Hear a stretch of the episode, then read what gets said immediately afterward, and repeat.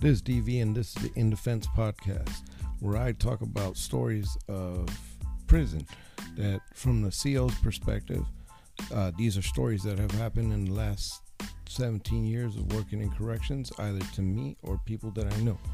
I hope that you enjoy. This dude did it, and the sheriffs ran in. He was giggling like a little schoolgirl. So there was one night there was sitting on an inmate. When an inmate has to go to the hospital for a reason, any reason, um, depending on his custody levels and different things that I can't really get into, there has to be staff with him in the in the hospital. And so, you know, usually when you're sitting at the hospital on an inmate, that's some easy overtime. You know, you're making that money. You know, you're just kind of sitting there watching TV, making sure this dude don't escape, etc. So, this inmate, John, was there because he had to get some procedure done. And so he got this procedure done and he was sitting there and he had been in the hospital for about three days. And kind of just laid out on the on the you know, buckled up to the bed, chained up his legs, etc. Normally, when you're in the room where the inmate's gonna be, the phone is removed. The, the you know every hospital room has a phone, so this one is removed. You know you don't want him making inappropriate phone calls, etc., or any phone calls at that. So these two staff members were assigned to him, and it was the it was the watch that went from midnight on, and so these guys had worked during the day and they were tired, but you know, going to sleep when you're sitting on an inmate in the public is a no-no. You really don't want to do this. So these guys were sitting there, both staff members. I'll go with Ed and Roger. So Ed and Roger had been watching this guy and they were watching TV and they were looking at their phones and they were just doing what you do, just passing the time. Well, you know, they Ed had turned off the lights on the in the room and the TV was going. But as the night went on, it was kind of a warm room. So Ed and Roger fell asleep. Big no no. So the inmate just sat there and watched them. He was watching them kind of dozing off and, you know, just kind of paying attention to them, but they weren't paying, attention to him. Ed and Roger were clean out. So the inmate goes and he looks over and he sees the phone.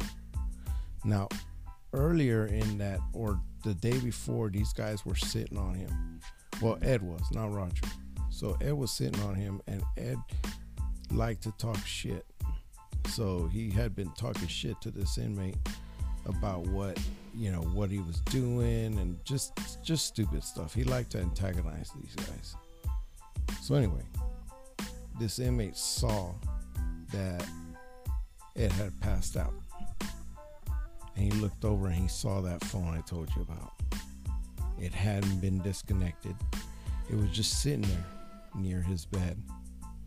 And he thought to himself, this is my opportunity to get back at this asshole CO.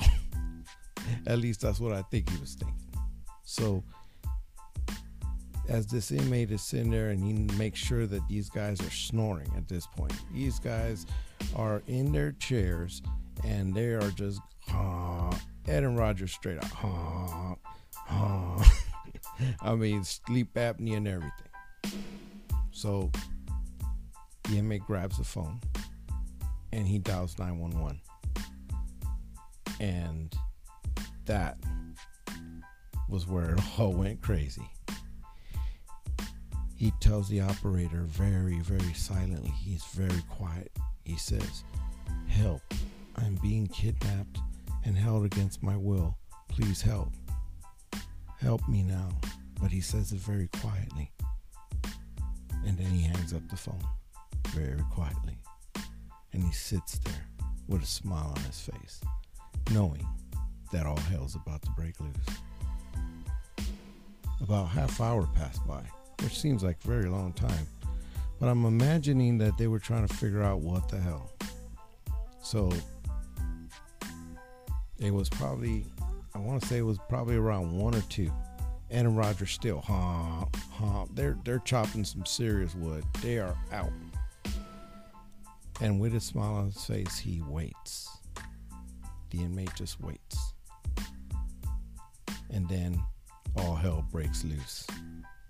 It was pandemonium. Sheriff's officers run in, and they're they they run into this room and they got guns, holding their guns, and and you know the nurses didn't say anything. They didn't much like us, but you know they these these uh, sheriff's deputies run into this room and what's going on and everything. At this point, Ed and Roger are are still kind of sleeping and just starting to come out their chair after these sheriffs had yelled. So it tells you how far off they were asleep.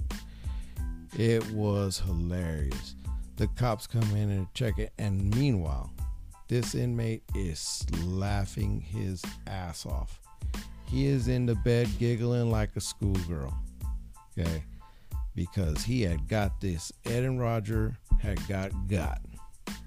By this point, they woke up. The sheriff's deputies were pissed off. They were yelling at, at Ed and Roger and how could you guys need to freaking do your jobs. And it was it was an ugly mess between they two. The institution was called by the sheriff's office. The sheriff calls up the lieutenant and says, "Hey, this just happened and the, we had to rush in and because we had a call of a kidnapping and when we went in it was the inmate and he was laughing his ass off. And we're going to charge him with report, reporting a false statement. Of course this inmate had like 200 years so he didn't really care. He, he really didn't care that he filed a false report or whatever. So that became an issue because they wanted to arrest him, but technically they couldn't because it was in our custody and that was a mess. So these guys had a, a problem, a big problem, where the sheriff's deputy wanted to arrest the inmate. The inmate had played them and had these fools on blast. So the lieutenant sends officers over there. Ed and Roger are relieved. The whole time, this inmate is laughing and Ed has to be held back because he starts wanting to fight this inmate who is shackled to the bed. And the inmate still laughs and giggles this whole time. He had got him. He had got him good. These staff members, well, they never worked on an inmate out in the hospital again. The moral of the story is you might want to disconnect that phone. And don't talk shit to inmates. Not if you don't have to.